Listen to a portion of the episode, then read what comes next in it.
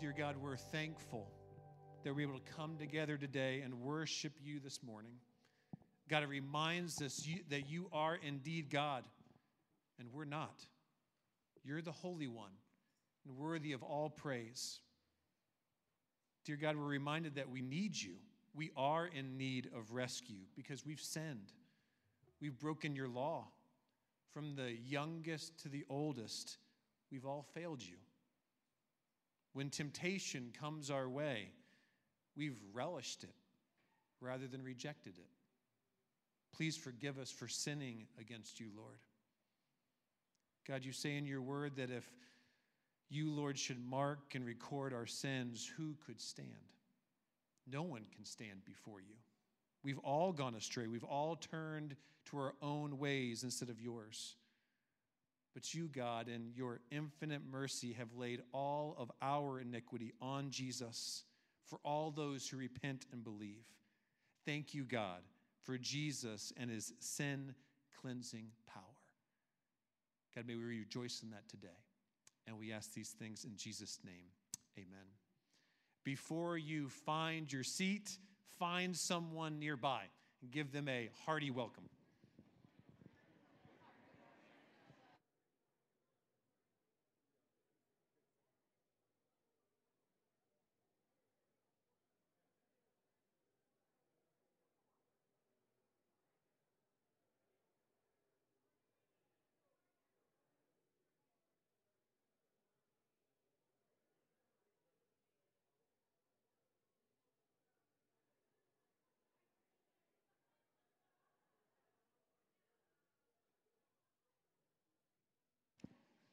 You can have a seat. I'm George. I'm one of the pastors here. Good morning. Welcome to First Baptist Church. If you're new to our church, a special welcome to you. Our mission here is to treasure God and love people, and I hope you see that today in your interactions with others in our congregation. One of the ways we love to connect with you is through the blue card you got in your bulletin on the way in. That's our communication card.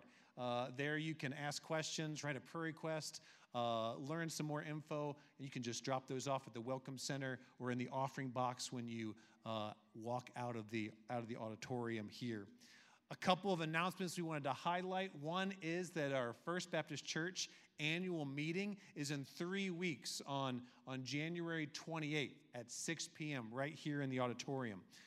Info for those meetings, or that meeting, will be in church mailboxes next Sunday on the 14th. In there, you'll see stuff like the agenda for the meeting, information regarding new members, a budget for next year. We're also going to celebrate what God's done by looking back at 2023 and plan to serve God more in 2024. If you're a member of FBC, this meeting is especially for you on the 28th. And so look for that information coming to your mailboxes next Sunday. Wanted to highlight the senior adult ministry as well. If you're a senior adult, there's opportunities for you to connect with each other, fellowship, grow in the Lord. There's an activity coming up in about a week and a half. There's a slide up here. You're visiting the sheriff's office and then also lunch at the Medford Cafe. That sounds like fun. Man, that's good. So, more and more, I'm getting to like what these senior adults are doing here.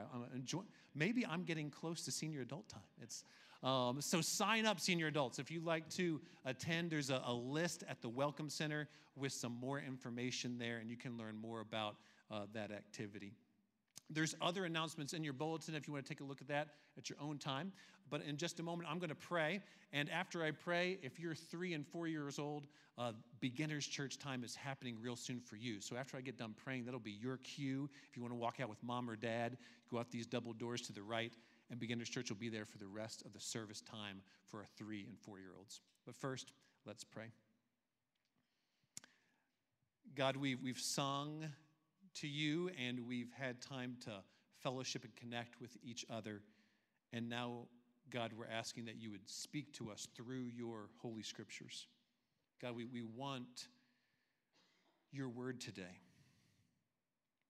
Maybe some of us here don't want to hear your word today, and so would you, God, through your Holy Spirit, draw all of us toward you right now?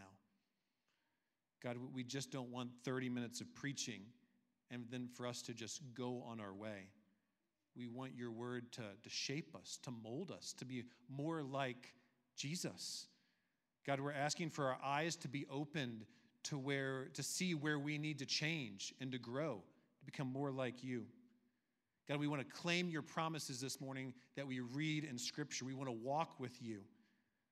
We want our lives to be pictures of your glory. God, these are big requests, so we boldly ask you to do powerful works in us this morning. So God, help us now.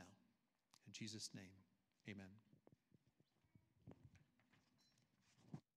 Well, hey, church, it's good to be with you today. My name's Mike. I'm one of the pastors here. It truly is a joy to worship with you. And I want to start by just giving you some really good news, news I'm excited about and thrilled that it just shows God is working in the life of our church. I want to put some numbers on the screen if you have those. Our budget for 2023 in terms of what our goal was for giving was about $663,000 as a church, and we surpassed that, and we're just thankful to God for that. So I wanna just celebrate that, what God has done, surpassed that in a big way, and what that means really is that that's a resource to use for God's kingdom work. And so it's not about all the fine, detailed numbers or anything like that, but it's about what God is doing in the midst of his people in a community. And also, the mortgage balance is down to $85,000, which end of November it was just over $100,000. And so extra additional was given for that as well. And so we're just thankful to God for the good work he's doing through each of us as we participate in his kingdom work. So this morning, I was originally planning to jump back into the book of Ephesians and continue with that. But as the elders and I discussed the teaching schedule for this year, we discerned to do something a little bit different. We'll jump back into Ephesians, but it'll be later in 2024. Today, we're going to start a series called Servant Leadership in God's Kingdom. Now this series is about how God's word actually provides structure and function for the church. If you remember in the fall, we talked about purpose and mission for the church. Now we're going to be talking about structure and function for the church. And remember, the church is God's people. Sometimes we think of the church as a building or a place we go, but the church is actually God's people. Now, this series is going to take us through the end of February. We're going to see why we have the church, how the church is governed, and by whom. We're going to look at various leadership roles in the church. And my goal is not that this would be like a boring series of this is what we do kind of thing, but that we'd actually see what God is doing in our midst as a church. And he's calling us up to function in a particular way, so that we glorify him. And so you might be sitting there today, well, I already know how the church functions. The pastors lead. I know who leads the church. It's the pastors. Well, that's true, but that's not all of it. If you're united to Christ, you function as a leader in God's kingdom, the church. And this is important for all of us to understand. And so I want to look at what the Bible has to say about God's kingdom. Now, several hundred years before Jesus walked the earth, a prophet named Isaiah, he prophesied this in Isaiah chapter 9. For to us a child is born, to us a son is given.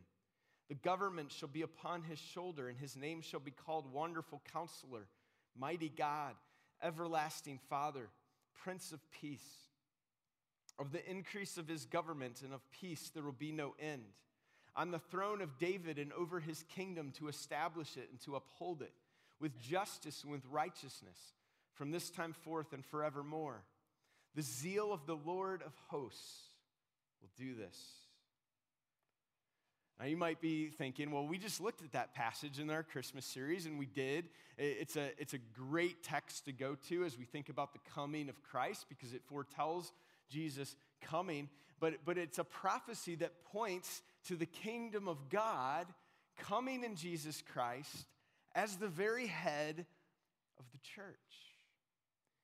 And then, when Jesus is on earth, it's recorded in Mark chapter 1, and this is what we'll hone in on today a bit, in verses 14 and 15 of Mark chapter 1. Now, after John was arrested, Jesus came into Galilee proclaiming the gospel and saying, "The time is fulfilled, the kingdom of God is at hand. Repent and believe in the gospel." Guys, the kingdom of God is here because of Christ. But it's also not yet here because all things have not yet been consummated in Christ, in his return. When Jesus says, when it's said here in Mark chapter 1 that we must repent, what that means is repentance. It can be defined in different ways. Repentance starts with a heart posture, an attitude of grief and sorrow for our sin, which leads to a spoken acknowledgement and confession of our sin, which leads to Christ-driven action, all by faith in God and by the gospel, so that our lives begin to look aligned with Jesus, that we become his image bearers. See, repentance, this call to repentance, is about laying down yourself, because it's not about you anymore. Now, a life that's void of repentance is not a life in Christ. If your life is void of repentance, you don't have a life in Christ. In fact, it's actually trampling upon Christ and the good work of the gospel and his love. But when you trust Christ as your Savior and Lord, with faith and repentance, you become part of God's family. And that's what it means to be the church, the body of Christ. In essence, the kingdom of God is the presence of God with his gathered people. As we gather, that's what it means to be the kingdom of God. But at the same time, there's more to the kingdom because there's more yet to come. And so we must remember that not everyone is a part of God's kingdom. And that's why we're really intentional about evangelism and sharing the gospel with others. I want to take this a little bit deeper, though. If you get your thinking caps on, this is a little bit complex. But if you think about the kingdom as a gathering of people who are ruled by God, there is, in a sense, two kingdoms. Follow me. The first is the redemptive kingdom. All believers from all time, those who have placed their eternal faith in Christ and they follow him as Lord, they're part of the redemptive kingdom. Okay, that's what we typically think about when we think about the kingdom of God, right? Another kingdom, in terms of what I'm trying to explain to you today, is the common kingdom. This involves all people, whether they're believers or not, who have been created by God, and they're still under his sovereign rule. And so until the second coming of Christ, the redemptive kingdom exists in the context of the common kingdom. And so here's the difference.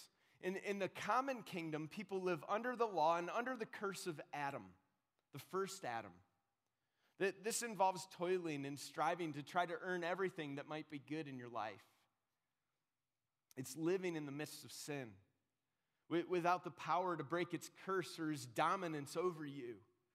This is rooted in the covenant with Noah, where God entered into a covenantal relationship with the entire human race, with all of creation, promising to preserve its cultural activities and justice. That's what he did. That's part of what he did in that Noahic covenant. This was the formal establishment of the common kingdom. However, in his covenant with Abraham, God actually entered a covenantal relationship with his chosen people. with whom there is salvation. This is the formal beginning of the redemptive kingdom. The redemptive kingdom is rooted in the work of the last Adam, that's Jesus. Now, before the last Adam, no one accomplished the task of the first Adam to fulfill the law perfectly. Nobody could do it. But after the last Adam, Jesus, no one needs to accomplish it. Because the last Adam, Jesus Christ, has completed it once and for all who believe. Therefore, those who are not part of God's redemptive kingdom in this broken world, this is the best they're ever going to know.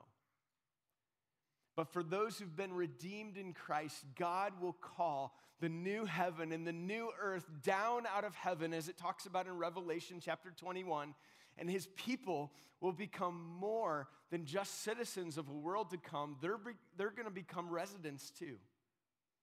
What a hope we have in Christ. But for now, God's people are called to live under both covenants, meaning we live under both kingdoms. On one hand, we pursue the cultural activities in common with those who don't believe the gospel. In some ways, we're doing similar types of things as those who don't believe the gospel. But on the other hand, we embrace that Abrahamic covenant of grace. We hold tightly onto the promises of a salvation and eternal life which we have in Jesus Christ. And we do this as we gather as the church for worship. Now, if that was confusing, here's the most important thing that you need to take away from that.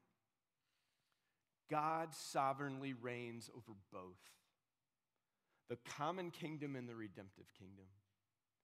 And for those of us who are part of the redemptive kingdom, the Bible actually says in Hebrews 12:28, therefore let us be grateful for receiving a kingdom that cannot be shaken, and let us offer to God acceptable worship with reverence and awe. This redemptive kingdom of God, the Bible says, is unshakable. And so if you're united to Christ through faith in him, by his grace, you will never be shaken because you're in the kingdom of God. But for everything else in the world, listen to what Hebrews 12 says before verse 28. We'll go to verse 26. At that time, his voice shook the earth, but now he has promised, yet once more I will shake not only the earth, but also the heavens. This phrase, yet once more, indicates the removal of things that are shaken, that is, things that have been made, in order that the things that cannot be shaken may remain. This tells us that everything that is not the kingdom of God will be shaken. All that is not God's kingdom will be removed. Now remember, God's kingdom is composed of God's people, those who have surrendered their lives to him. And so everything else, everyone else, all of the first creation linked to the first Adam will be shaken and removed. This is because God promises to create a new heaven and a new earth for his people. And then all creation and God's people, they'll join together in the final and ultimate fulfillment of what it means to be God's kingdom. But until God makes the new heaven and the new earth, we, as his gathered people who are filled with the Spirit, are the evidence of God's kingdom yet to come. We're the evidence as we gather together in worship of the kingdom yet to come. And that's why it's so important as the church that we function in a way that we're designed to function even now. I'm talking about following the Bible's instructions about how to operate as a church. And that's what we're going to talk about in this series. We're going to answer this question: how are we called to function as God's redemptive kingdom now? Three things I want you to know, and they're going to kind of highlight what we'll look at in the series. In Christ, you're You are God's redemptive kingdom. That's the first thing. You need to know it. In Christ, you are God's redemptive kingdom. The second thing, imitate Christ and the gospel through servant leadership. That's how we're called to live. And then number three, trust God with his kingdom structure. Let's go to the first one. In Christ, you are God's redemptive kingdom. Let's go back to Mark chapter 1. It says now, and you can see the text up there. Why don't you look at that? What it says is the kingdom's at hand. And so what do? Well, we repent and we believe, right? That's what the text is pointing us to. To be part of God's redemptive kingdom, we must repent and believe. So really serious question for you to think about. Sometimes maybe you've thought about this before. I don't want you to gloss over it, but do you believe the gospel? Do you believe it?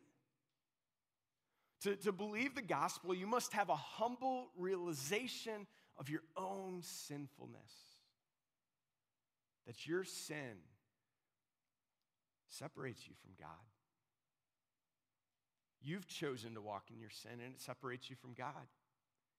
And at the same time, you must be so grateful and accept God's grace as his righteous covering over your sin.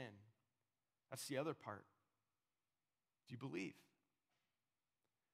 Now, I remember a season in my life in which I thought I was better than others around me. I wouldn't say that or anything, but I just kind of had this attitude of, I'm better. And really what drove that is I wasn't participating in those sins that sometimes us Christians might see as obvious or big, or those things that we sometimes talk about all the time. So I thought I was good. But my heart, honestly, was self-righteous. It was full of pride. And I had to be humbled. I needed the Holy Spirit to humble me so that I would confess my sin to God and turn to depend on Christ's righteousness instead of my own. What does repenting look like in your life? Is repentance a daily part of your life? For example, you may have a tendency to judge others. Or maybe you speak of them to others critically, which is gossip. And so as the Holy Spirit opens your eyes to see this is actually what you're doing, you acknowledge your sin to God. And you trust Christ's grace to cover you in forgiveness. And you turn in obedience to align your life with the way of Christ.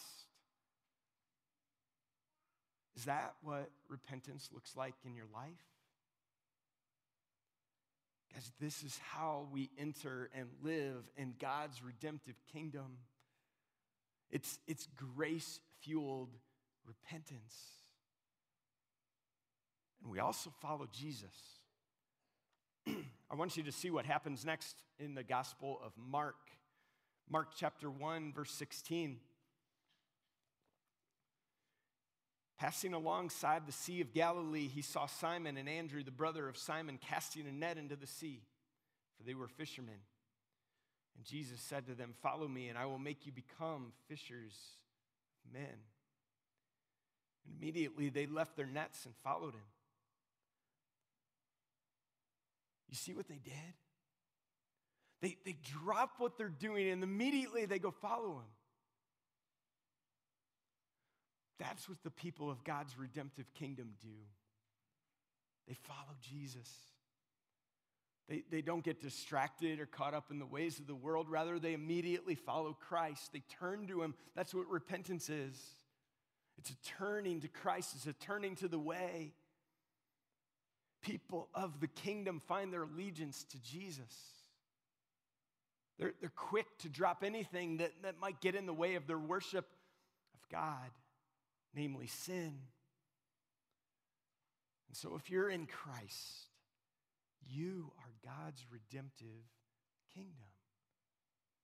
And honestly, if this is true of you, this truth, it offers unshakable and anchored hope for your soul.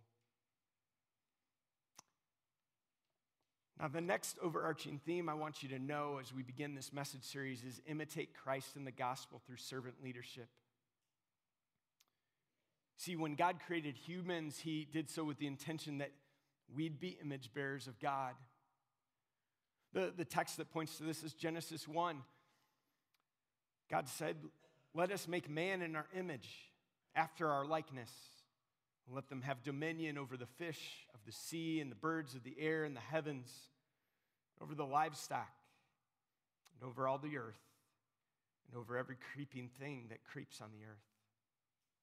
So God created man in his own image.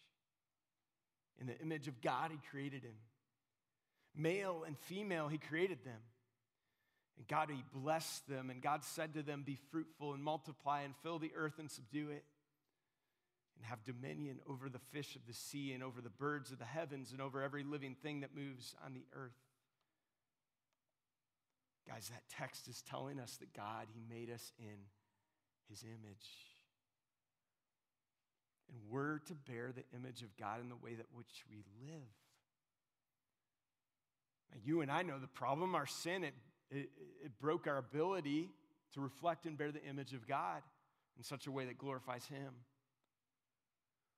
So the hope of the gospel is that we can now in Christ pursue God's image-bearing work. Guys, through the gospel, the dominion of sin has been defeated in our lives, and so we're equipped with the power of the Spirit to imitate Christ. I want you to notice, though, in Genesis, that part of what is meant to bear the image of God is actually to have authority. Now, because of sin, our authority becomes stained and it doesn't reflect God's image. But the gospel, because of the gospel in Christ, our authority can actually bear God's image again. God's image-bearing authority in his people is one of servant leadership. I think one of the best examples of servant leadership is when Jesus washed his disciples' feet. He's God, King of all creation. He stoops down to do the dirty, thankless job of washing his disciples' feet. And then Jesus says these words in John 13, verse 12, do you understand what I've done to you? You call me teacher and Lord. And you are right, for so am I. If I then, your Lord and teacher, have washed your feet, you also ought to wash one another's feet. For I have given you an example that you should do just as I have done for you. Truly, truly, I say to you, a servant is not greater than his master, nor is a messenger greater than the one who he sent. If you know these things, blessed are you if you do them. So should we practice washing feet? Should we do that? We could. But Jesus is actually pointing us to a heart posture here. It's a heart posture of servant leadership. I'll admit to you, I don't always live with that sort of heart posture in my life. But it's the one that we as Spirit-filled people of God, we strive toward in Christ. Because servant leadership imitates Christ. And it's because of the gospel that we're equipped to imitate Christ through servant leadership. Another picture of this is in Philippians chapter 2. Let me read this. So if there's any encouragement in Christ, any comfort from love, any participation in the Spirit, any affection and sympathy.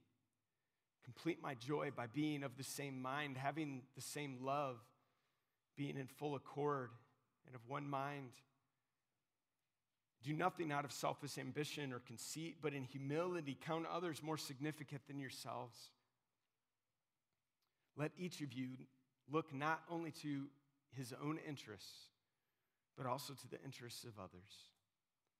Have this mind among yourselves, which is yours in Christ Jesus, who though he was in the form of God, did not count equality with God a thing to be grasped, but emptied himself. He emptied himself by taking the form of a servant, being born in the likeness of men and being found in human form. He humbled himself by becoming obedient to the point of death, even death on a cross. Guys, this is a picture of servant leadership. And servant leadership is rooted in the gospel. It's marked by humility. It produces image bearers in Christ. How does your life reflect Christ as it's pictured in Philippians chapter 2? I want to encourage you to think about that this week. Maybe even go back and read that passage this week. Get out your Bible and underline those words or phrases that reflect Christ. And then pray. Pray with faith that God will enable you to do so. Now, I want to be clear that servant leaders are not just those who are in charge or have a formal leadership role. Servant leadership is the call of all who are Christ followers. Servant leaders give of themselves without looking for rewards. Servant leaders are selfless. They're actually more concerned about what they can give than what they can get. They're less concerned about their rights and more concerned about their responsibilities. They care deeply about honoring God and others, regardless of the cost that it is to them. Guys, servant leaders are first produced from the gospel, not by our own efforts. Sure, there's effort by the Spirit working in us, but it's the good, completed work of the gospel that drives that, all of it. Because the sorrow and grief of one's sin overwhelms a person, and then God's lavish love, his unending mercy, his generous grace, it's recognized, it's embraced, it's applied. And then you realize all that you are and have because of Christ. And you're overjoyed with gratefulness because of his grace. You know you don't deserve it. And so now you can't help but selflessly love and serve others because you've been so compelled to do so. I know of a woman who didn't hold an official position or role of authority and leadership in the church, but she just loved people. She did it sacrificially. She was a woman who it became a regular occurrence for her to invite college students into her home for meals, to play games, just to talk. Nobody asked her to do it. She just did it. She'd come and be faithful to worship at one service. If she was out of town, she'd make sure she drove back so she could be there. She'd be at worship, and then she'd serve in the nursery at the next every single week. She'd invite random people from the community into her home for meals. And she never asked anybody to give her a pat on the back, to notice her. She just faithfully served.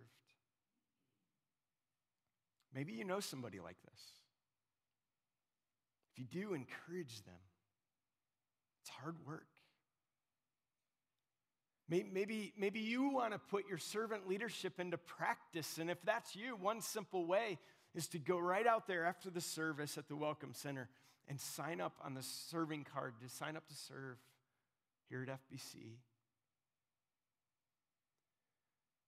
Another biblical theme of this message series, this is the last one I'll share today. Trust God with his kingdom structure. Now, throughout this series, we're going to look at what the Bible says about God's structure for his redemptive kingdom and how that should function in this world. Specifically, the church, God's people, as we gather. In fact, the Bible has a lot to say about this topic. We're going to talk about some of that. But here's what I want you to think about. God, he wants us to trust him with his kingdom structure.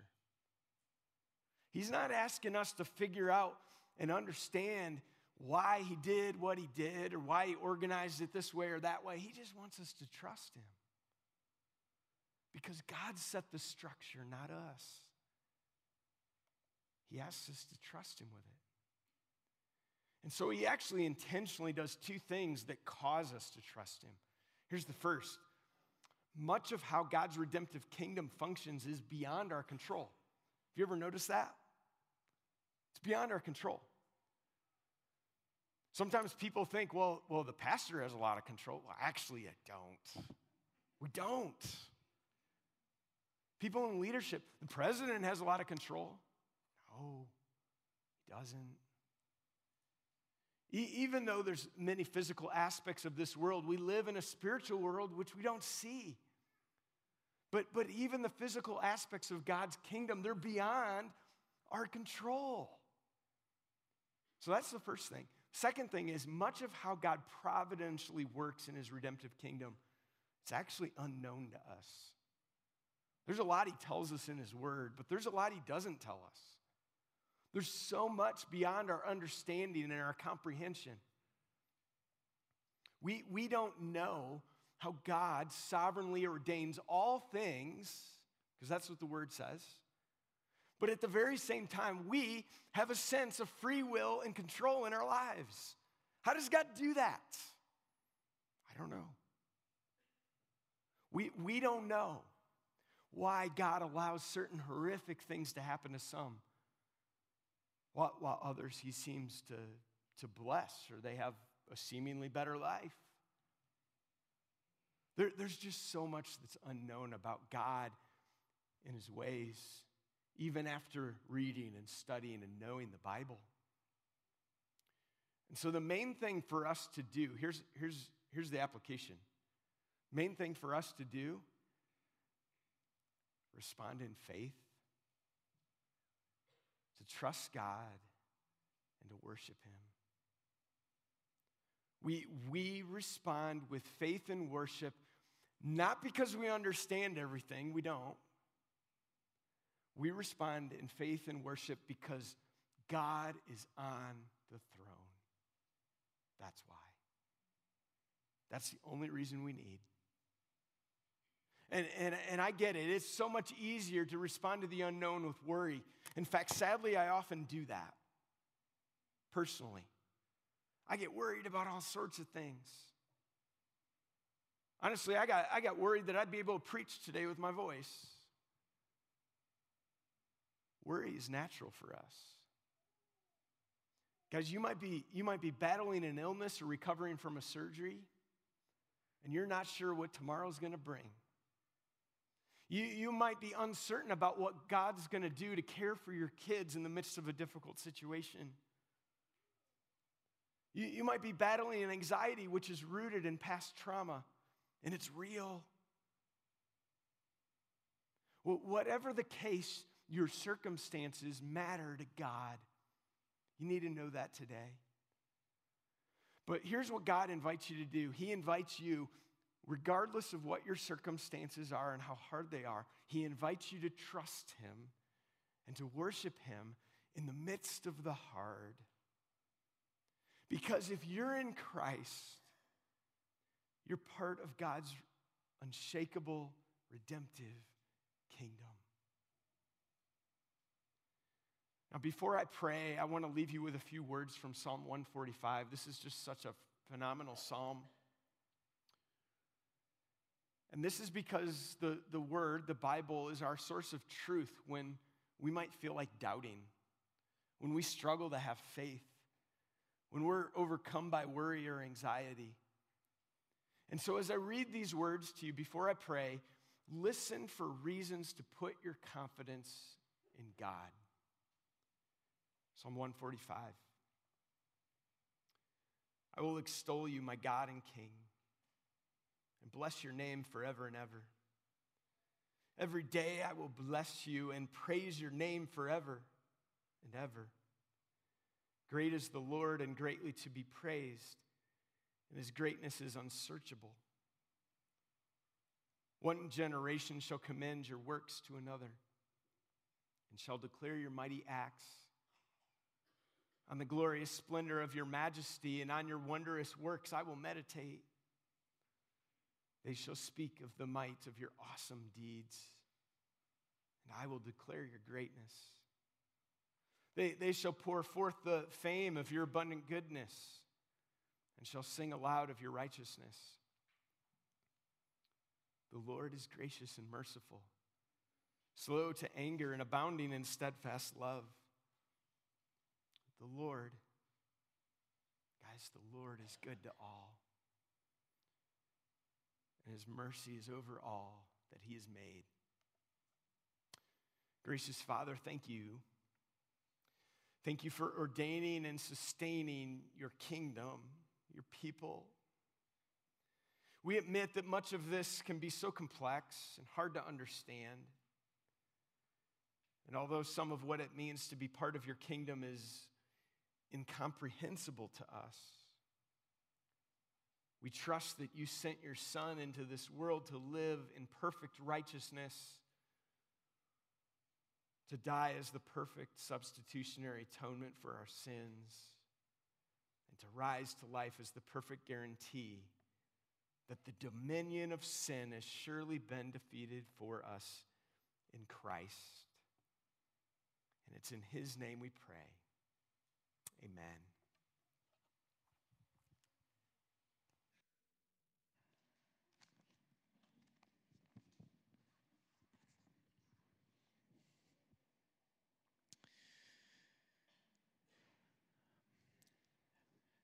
There's only a redemptive kingdom because there's a Redeemer.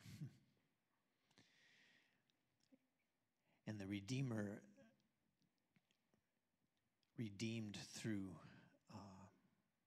some acts, through giving his life as a ransom for many. And Jesus, our Redeemer, called us to celebrate that redemption, his salvation, on a regular basis through eating bread and drinking the fruit of the vine. And so that's what we're here for right now. We want to remember again, because that's what he said, again, again, and again. We want to remember again what Jesus did for us who place our faith in Christ. Hear this invitation to this table from the Lord Jesus. He says, "Come to me, all who labor and are heavy laden, and I will give you rest." Listen now to the Apostle Paul. He says, "The saying is trustworthy and deserving of full acceptance." What saying? "That Christ Jesus came into the world to save sinners, of whom I am the foremost." And if Paul says foremost, so should we. And lastly, listen to the Apostle John. He says, "My little children, I'm writing these things to you so that you may not sin. But if anyone does sin, we have an advocate with the Father, Jesus Christ, the righteous." So with these words, those three callings, we invite you now to the Lord's table. And so let's come soberly and joyfully. The time at this table right now is sacred. It's for those who have rested all their hope on the death and resurrection of Christ. If this is not yet you, then you should refrain from partaking of this table until you do come to repentance of your sins and to placing your faith in Jesus Christ. And then at that time, joyfully partake of the table with the church. If you are now repenting and trusting Christ, then we encourage you to examine yourselves now in these next moments, recognizing both the gravity of your sin, it was not nothing, or it was something, and the weight of Christ's sacrifice, it was not nothing, it was something. Listen to these words now from the Apostle Paul talking about the table, the Last Supper. Paul writes in 1 Corinthians chapter 11, starting with verse 23, "For I received from the Lord," that's how he learned this, What I also delivered to you, that the Lord Jesus, on the night when he was betrayed, took bread. And when he had given thanks, he broke it and said, "This is my body, which is for you. Do this in remembrance of me." In the same way, also, he took the cup after supper, saying, "This cup is the new covenant in my blood. Do this as often as you drink it in remembrance of me. For as often as you eat this bread and drink the cup, you proclaim the Lord's death until he comes." Would you please pray with me? Heavenly Father, we are now celebrating this meal that you've prepared for us. This bread and this cup are tangible and visible reminders both of our sin and also of the supreme and lavish sacrifice of your Son. So, Lord, as we meditate on the realities of our sin and the realities of your salvation, we ask for your help to fully confess our sins right now in the silence of this prayer.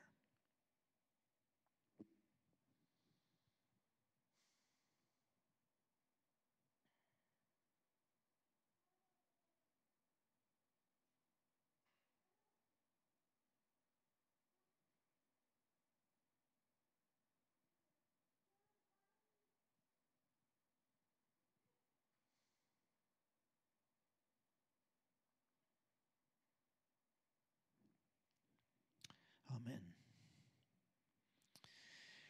As the bread and cup are served, which will happen in just a moment, we ask that you'd hold them until everyone receives them, and I'll instruct you when to eat so that we can do that together.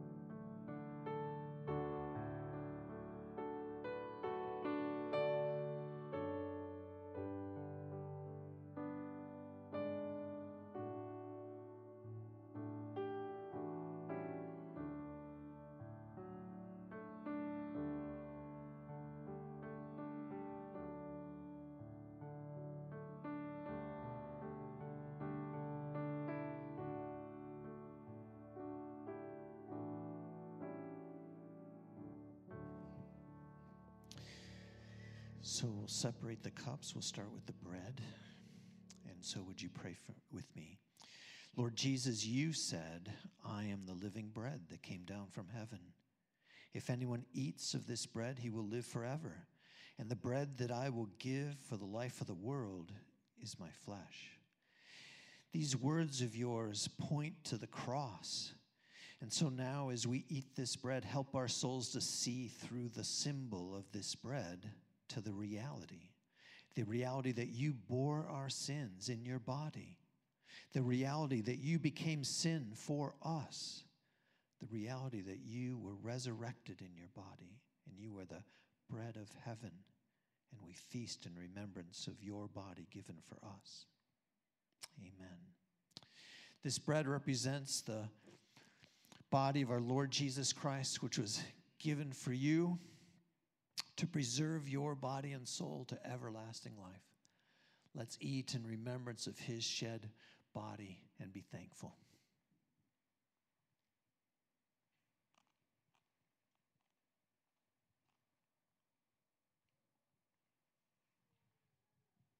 Please pray with me again for the cup. Lord Jesus, when you handed the Last Supper cup to your disciples, you said, drink of it, all of you, for this is my blood of the covenant, which is poured out for many for the forgiveness of sins. Would you help us see now the reality behind the cup? The reality that you redeemed us through your blood, that you satisfied the Father's wrath toward us by your blood. The reality that you brought us near to God by your blood. By faith we drink in remembrance of your blood shed for us. Amen. This cup represents the blood of our Lord Jesus Christ, which was given for you to preserve your body and soul to everlasting life. Let's drink and remember his blood and be thankful.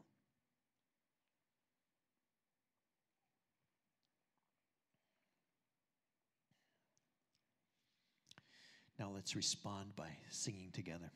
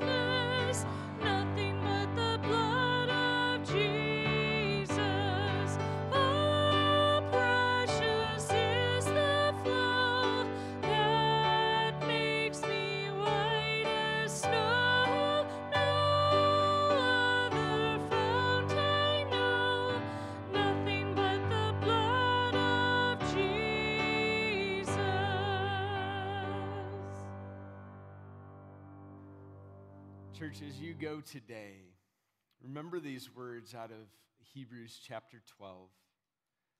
Therefore, all because of Christ and what he's done for us. Therefore, let us be grateful for receiving a kingdom that cannot be shaken, and thus let us offer to God acceptable worship with reverence and awe. Let's be that people this week. God bless.